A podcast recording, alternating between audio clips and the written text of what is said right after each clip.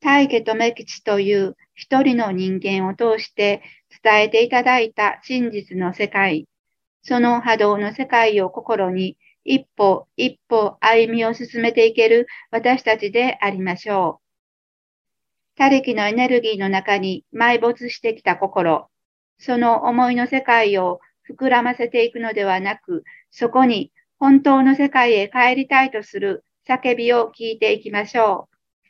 それができるんです。できる私たちだと信じて待ってくれています。自分が待っているんです。本当の自分がいつでも帰ってきなさい。帰ってくるんですよと待っています。その思いに今世こそ答えていきましょう。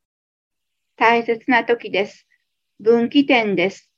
自分の軌道を変えていく大きな岐路に立っています。自覚できるように今世の時間、その肉、環境を活用してください。思えば嬉しい。思うことは喜びです。初めて、初めてそう思える今、今世という時です。幸せです。